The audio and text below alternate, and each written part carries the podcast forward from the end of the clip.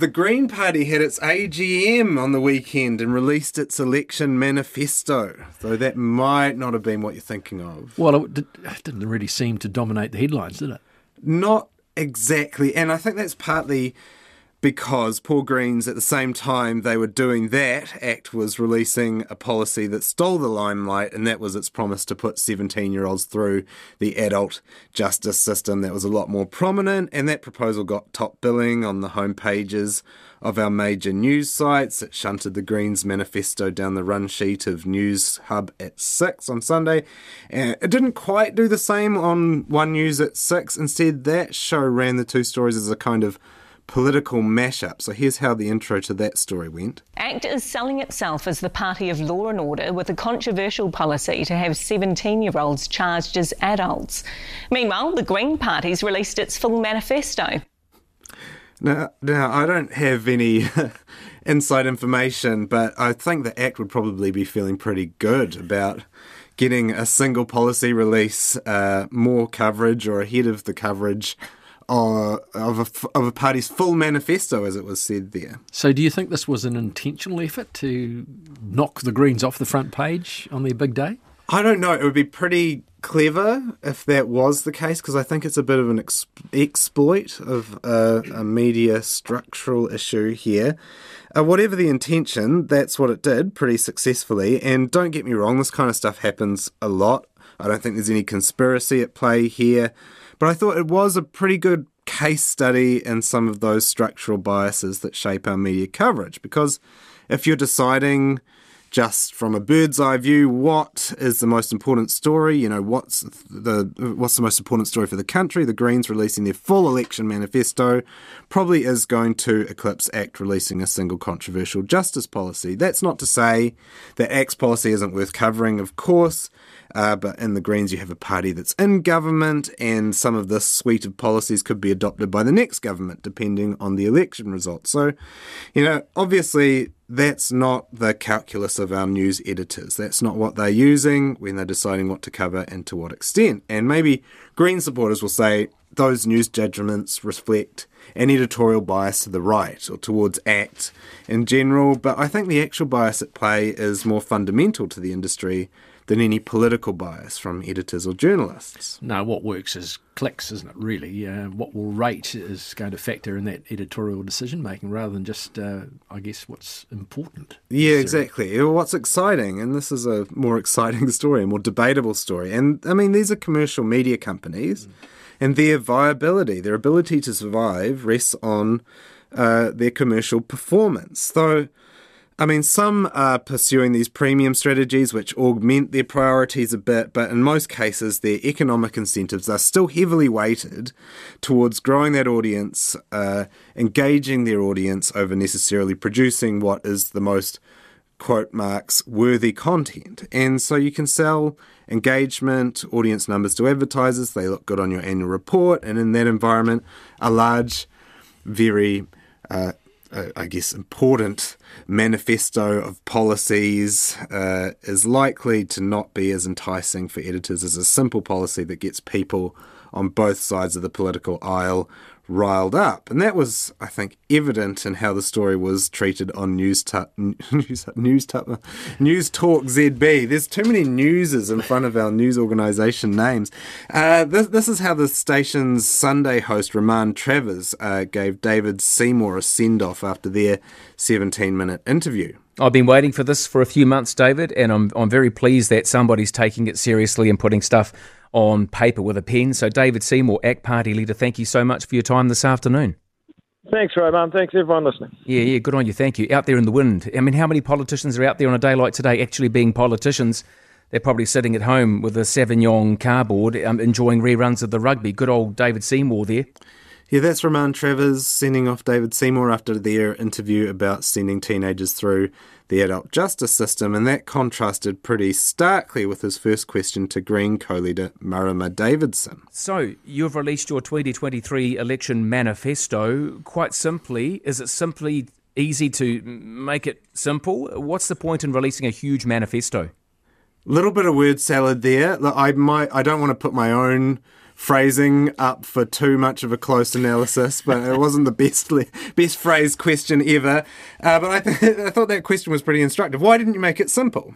So, in short, why didn't you put out something? Yeah, that's something a little simple, bit that we can just digest. And I mean, right, this is News Talk. There might possibly be a little bit of political favouritism at play in that interview with good old David Seymour. But, and you can see that, I think, the next day. Case in point, this is David Seymour talking to Jamie Mackay on the same station on The Country. You're going to lock up 17-year-olds. Is this a universal lock-up for all 17-year-olds? Because they can be rather pesky adolescents at that age. Do we lock them all up for a year, then let them out when they're 18? Well, I was at boarding school when I was 17, so I pretty much was locked up until further notice. But no, I don't think we should lock up all 17-year-olds and then release them if they're good. But yucking it up a little bit. But having said that, it's not all just sympathy or with that side of the political spectrum. I mean, talk radio hosts, they're attuned to what their audience wants, and a single clear provocative point is usually going to be easier to digest and probably prompt a few more calls than a technical set of policies, even if they're more substantive. And there's also the fact that newsrooms are stretched. Some stories are just easier to cover than others. Yeah, and this is the other fundamental thing with the media. It's a bias of sorts, but it's not a bias in their views. I mean, covering something like the Green Manifesto is a more time-intensive task than repurposing a press release from ACT, possibly with a little bit of additional comment from David Seymour. And credit to organisations like The Herald and Stuff, they did do that work. I mean, Glenn McConnell of Stuff, Michael Nielsen of The Herald, they put together some pretty comprehensive coverage. McConnell even found a clickable way to frame things. His story was headlined, 5 Policies You Might Not Have Expected from the Greens Manifesto, and it was popular on Stuff on Monday. But that sort of stuff takes resources. I mean, you're sending people along to the venue, you're digesting a whole bunch of information, and as a result, those stories are up later in the day. They took a bit more work. Mm-hmm. And there's just the reality of staffing in newsrooms as well. On weekends, particularly in digital teams, staffing is pretty threadbare. Sometimes you just got to chuck up what you can chuck up. And as RNZ found out recently with its Russiagate saga, those staffing constraints can sometimes mean news that doesn't meet your usual standards can sneak through a bit easily. And sometimes tuning out a press release from a political party helps fill the space. And again, that resourcing often comes down to the fact these are commercial organisations. Their funding for staff only stretches as far as their profit margins allow, and those profit margins are pretty tight. So I guess you're saying that there can be a conflict between news organisations' commercial imperatives and, I guess, their news values. Yeah, I think that's the central issue here. I mean, and it's a long-standing one. We rightly hold up the media as a core part of our democracy. They're meant to hold the government to account, to dig deep into the policy issues of the day, to broaden our understanding of them. But sometimes fulfilling that function is just not going to be as popular with the audience or as engaging as putting up maybe a less enlightening but more exciting story. And in this case, I think the Greens were forced down the bulletins and the news list by some engagement-friendly content, and maybe they'll do it to another party the next time. And this isn't a new problem, and perhaps it's not even a dire one, because good journalism, I'm very keen to say, it still gets produced every day. But it's still a dilemma that a core part of our political system is essentially a loss leader for ad-driven media in a lot of cases. We're farming out some of our democratic functions to companies which are meant to complete that vital work as an act of, if not charity, then at least not according to the harshest commercial calculus. But of course, public media is meant to be part of that answer as well, right? Yeah, and that's why we had stuff like the much maligned public interest journalism fund. People said, oh, well, you're going to be beholden to the government. Actually, what it was doing was mainly filling those gaps in the commercial media where stuff that wasn't viable, according to that harsh commercial calculus, was being funded so that it would still take place, which is good for our democracy. I mean, that's why you have initiatives like Open Justice, where you send people to courts and fielding or something, which might not get covered, or the local democracy reporting scheme, where you send people to councils that obviously don't necessarily, that kind of role is not really that viable for a news organisation. And RNZ, we're meant to be another media outlet that can cover what we want without adhering to commercial imperatives, and to a certain extent that's true. You see it in RNZ's arts coverage. For instance, it produces a breadth and a depth of arts coverage that has kind of dropped out of commercial media because of funding constraints. But even RNZ, it still has its visitor targets, its website click targets, that kind of stuff. Even its editorial decisions, even just its competitiveness, they're still made according to the same calculus in some ways as commercial media. And the company's argument for that is that, well, we need to give the government bang for its buck. If it's spending this much money, we want to reach as big an audience as possible. But it does have to balance that with another task, and that is filling those gaps and really catering to audiences that may not adequately be served by commercial media alone. There's another notable thing about that particular Sunday, the bloody Sunday. Yeah. It's another set of policies announced on a Sunday. This seems to be the day. It's become a bit of a trend in this election, right? Yeah. Sunday's the day to get it out there. It's a craze. It's an election craze. We're totally just launching all our policies on Sunday. It's become a popular day for doing it, and TVNZ's Q&A in particular has become a bit of a launching pad for political parties, particularly national. Now, Q&A had a couple of pages of the Green Manifesto last weekend. National has used it more frequently. It's launched a bunch of policies on the show, including its full suite of housing policies, including its back down from the medium density housing accord, its proposal to overturn a ban on genetic engineering, its proposal to fast-track consenting on renewable energy, its Three Waters alternative. So these are these kind of things it's doing. Is it the likes of Q&A that are driving that, the longer form? Yeah, I don't know whether this is a particular strategy from Q&A. I think there's definitely a you scratch my back, I'll scratch yours element to this, because the political parties can go on this show and speak to what's really a niche but highly obsessed political audience where they're going to comment about it incessantly. The politicians are going to get a bunch of time to really explain their policy in a way that they might not have done in any other situation. And it's such a niche audience that there's not other news organisations aren't going, oh, no, it's been on Q&A, we can't cover it now.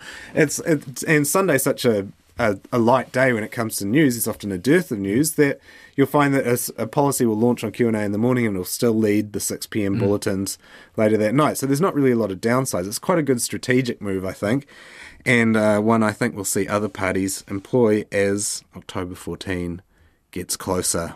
Now, we just talked about stories that only contain a single point of view in politics. You also saw a transport story that had the same issue this week. That's right. So Stuff printed a story cleverly headlined "The Not Fast and the Very Furious 30 km per hour limit plans for NZ towns" on Monday. Now, its first sentence is a quote: "Plans to reduce speed limits to 30 km per hour in suburban streets are absolute insanity," critics say. And generally in that kind of story with that kind of lead, you might hear what the non-critics say as well, but that wasn't really the case in this one. Why? Was there no room? There was definitely room. It's the internet. There's a lot of pixels on there, I understand it. It was really a single perspective story, and these single perspective stories are usually just write-offs from press releases. You see it a bit. Maybe from political parties or campaigners or lobby groups, and they're put up to fill a news hole or to move a story along that's been printed earlier in the day. Again, ACT is pretty good at taking advantage of that and getting out quick fire releases on issues of the day and just getting up a story that might be just from their perspective. And I'll note the Media Council has said that that kind of coverage isn't necessarily a deal breaker, that you don't have to include every perspective in every story, and that you can create balance across the broad breadth of your coverage. But this story about about speed limits, it went to the trouble of quoting multiple people. There's taurangers, local MP Sam Uffindale, a car reviewer, a furious mayor, a bike shop owner who wants cars to keep going the same speed, and a local business person who was the most confusing, who said that taurangers drivers are the worst in the country and should be allowed to go faster for some reason. I I didn't. Those two points didn't quite marry up. They were awful. They don't indicate. They swerve all over the road, and I want them to be able to go as fast as they're going now. Get out of there. I thought this is a good argument for slowing these guys down. They sound horrible. Anyway, the only lines actually explaining the rationale for lowering speed limits are the last two of the story, where Transport Minister David Parker is quoted as saying Waka Kotahi's Road to Zero strategy is now projected to lead to a 30 to 35% reduction in road deaths and serious injuries by 2030. And I found this a little bit frustrating as someone who pays a bit of attention to transport issues. What would you have liked? Well, this is such an interesting topic because there's a heap of research on the impact of lower speed limits, and some of it's counterintuitive. I mean, the main finding is that a collision between a car and a pedestrian at 50 km/h is fatal in 80% of cases. Now, that drops to 10% at 30 km/h, so it's almost exponential. Meanwhile, we've done studies tracking journey times at different speeds. So Waka Kotahi's done one on a 4 km journey on local roads, and at a speed limit of 50 km/h, there was about an 11 to 42 second difference from the same journey at a speed limit of 40 km/h. So it's not as major as you'd think. And if you think about it for a bit, that's because, well, a lot of the time on local roads, you're just going to the next traffic light anyway. You're just getting there faster. And basically, this is just one of those counterintuitive policy areas where often the evidence doesn't jibe with what people's default assumptions are going to be. So, for instance, widening a road, you might think that'll ease traffic. It actually doesn't. In fact, it induces demand for more driving and it fails as a solution to congestion.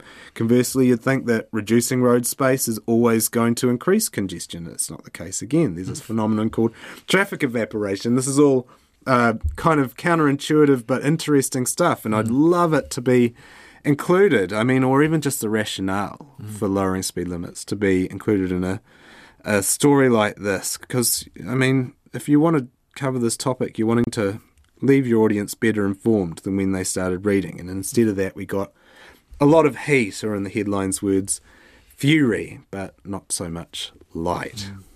Now, before we move on, you had some harsh words for another piece of media coverage, this time from, wait for it, RNZ's Mediawatch. Indeed. This is tough stuff to admit, but this is a mea culpa by Mediawatch. And on Sunday's show, you might have heard this intro from Colin Peacock. The New Zealand Listener magazine is, by any measure, a stayer. Now, that was an introduction to an interview I did with Sideswipe author Anna Samways. A pretty good interview. You can seek it out if you want, but was that intro good enough to play twice in a row? Apparently, MediaWatch thought so, because that's what it did on Sunday morning.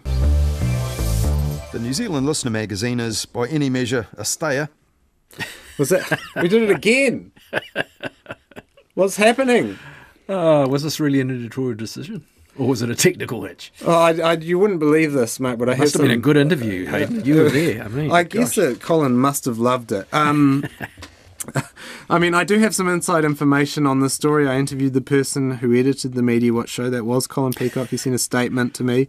I can read it. It reports that this was a digital anomaly or even a deliberate move to check if listeners were paying attention or that the intro was so good people should hear it twice. They're all incorrect. It was a case of human error. One human in particular, himself, that's Colin writing in third person there. In spite of checking the recording, he didn't spot the duplication, which was fixed before the replay of the show at 10 p.m. He apologised and says it won't happen again. And if it does, he hopes it's someone else's fault. I guess that would be me. Yes. I've got information on Colin. He's now reportedly at home with the windows closed, the curtains drawn. He plans to re-emerge carrying a duffel bag full of bricks with the word shame stenciled on them in day-glow letters in time to make a repetition-free episode this Sunday. The news crews and the lights from the television outside broadcast units outside his home. I understand that it's pretty stressful in there at the moment. There's quite a lot of condemnation from the media, a lot of pressure going on. Gosh almighty, we had the pro-Russia edits scandal on RNZ and now this? Yeah, it's been a dreadful few months for RNZ, but we're apologising to our listeners. We're turning a page. We're hoping it won't happen again. Now, one of the big news stories of the weekend, sports stories, was nothing to do with the results, even though they were pretty darn good, but the response to All Blacks captain Sam Cane when he foot-tripped or kicked a pitch invader in the weekend in Argentina. Yeah. Now, you'd think... What did you think of the... Well, I thought it was a reflex action. I think though I saw him turn around and he just stuck his foot out. He saw this thing running. That was a kick. Yeah, you thought that was a reflex? Well, you know, I mean, he saw something. Oh, put your foot out, you know. Sometimes. Well, that's what foot trips are like, aren't they? They kind of... I think that he lined this one up. I mean, I've done an instinctive foot trip before. I don't know. It was the kind of thing you thought. But he was standing in the huddle, and this guy came round the back of the huddle somewhat, and you think he turned around, saw him, and then I'm gonna trip him up. Yeah, I think so, because it was a full kick. Was it a kick or a trip?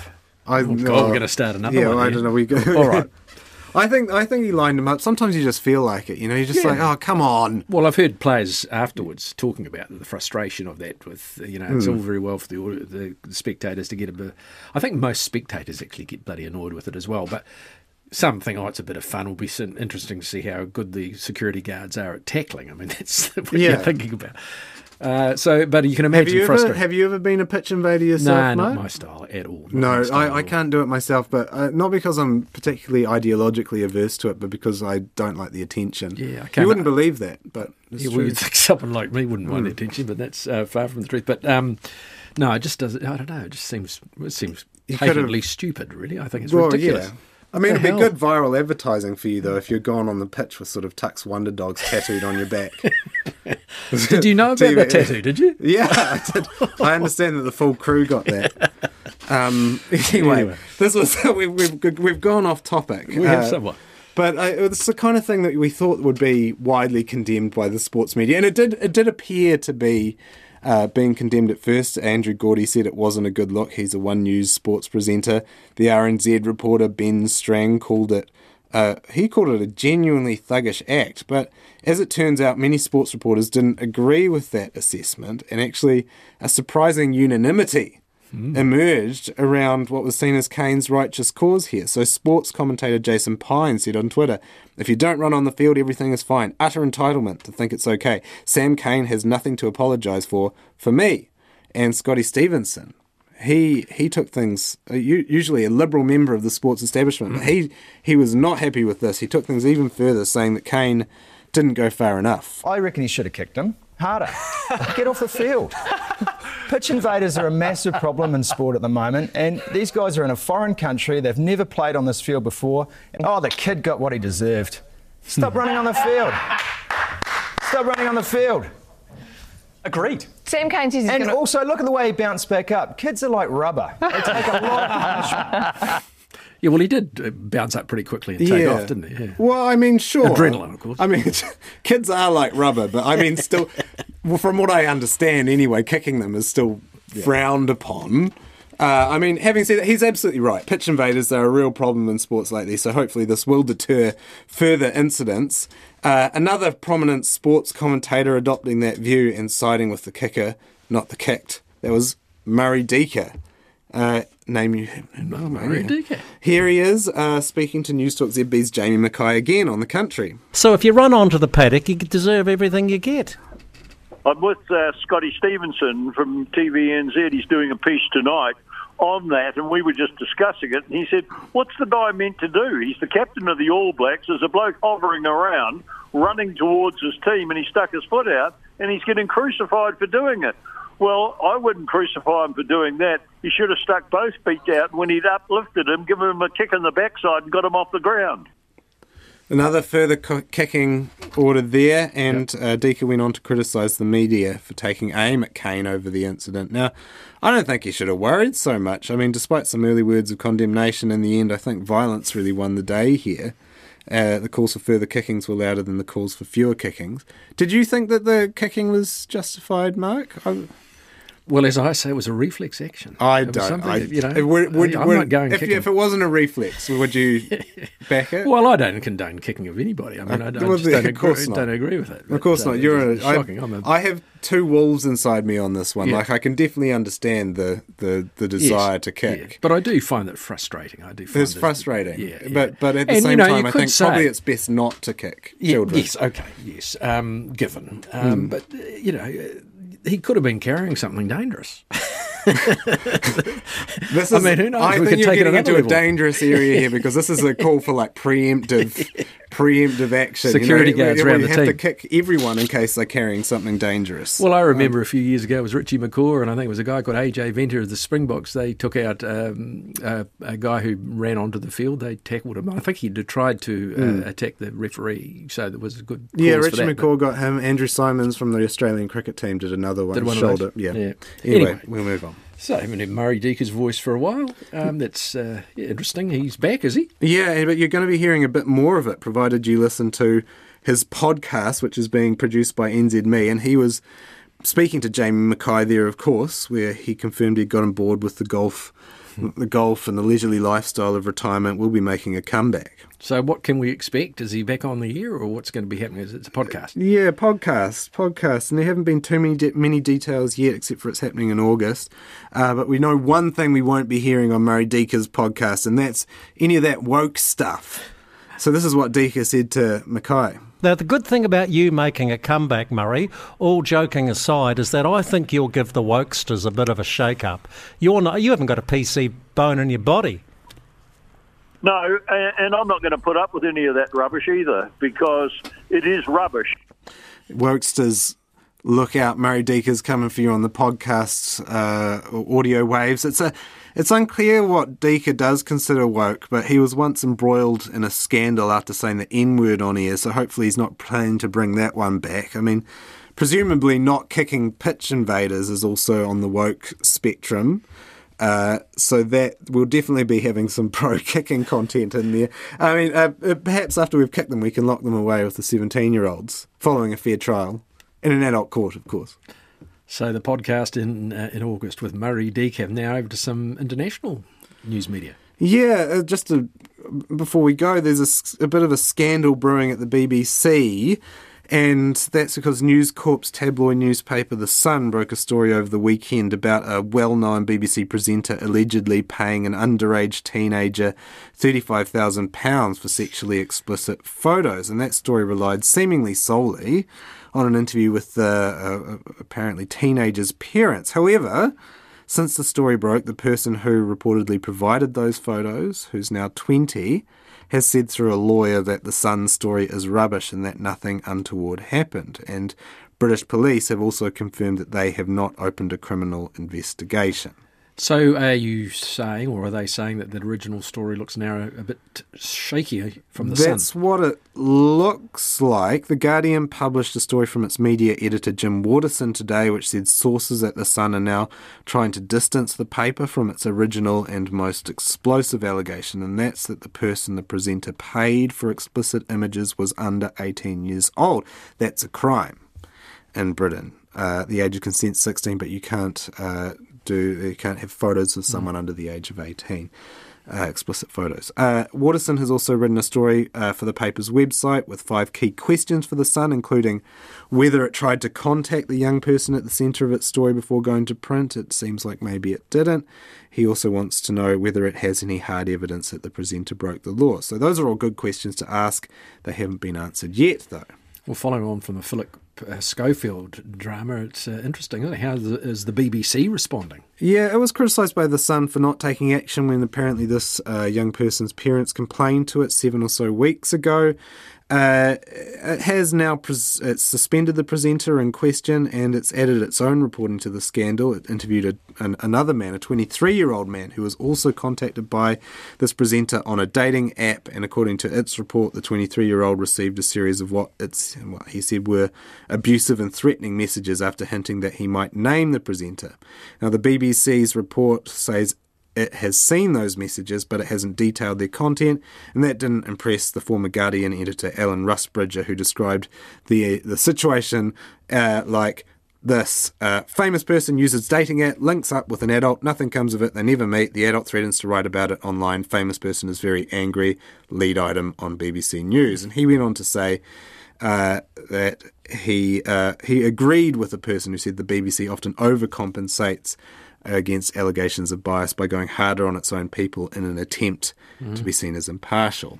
So what you'd describe as an extremely messy situation for them. Yeah, and one presumably with a bit more reporting to come. Who knows what the Sun has up its sleeve. Maybe we should watch this space. Either way, it's a relatively high stakes situation for two large media organisations in the UK. In the case of the Sun, it risks a defamation lawsuit if it's accused someone of a criminal act without any actual evidence for that, and it's actually untrue. The BBC also has obviously a lot of reputational damage at stake here. The presenter is named, and its response to the allegations is not found to have been up to scratch.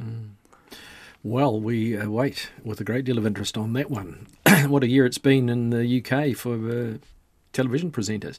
I've got to say, very sad news, the death of Steve Osborne, a widely respected and very well-liked, much-loved video journalist. Yeah, really sad news. I worked with Steve at The Herald about 10, 12 years ago. He's a really lovely guy, really well-liked in the industry, just had a lot of time for people, a really unique personality as well. Did you work with him? I've worked with him over the years, a number of times actually. The Young Farmer Contest, we used to do that for about 16 years, and he was a regular on that, doing various reports. So yeah, lovely guy, and very easy to work with, and such a stellar operator. He's worked to create wonderful shots. Everyone, eh? He has. Yeah, and he had a beautiful portfolio. We're looking at it today. Fantastic. That's very sad indeed. So thoughts and best wishes go to Steve's family on his death. Thanks, Hayden. Thanks so much for joining us. Thank you very much. And Media Watch, of course, returns on Sunday. Colin at the helm. Yes, Colin at the helm this time round. But you'll only get one version of it. He's not going to play it through twice. He's going to be very meticulous about checking that. Good on you, man.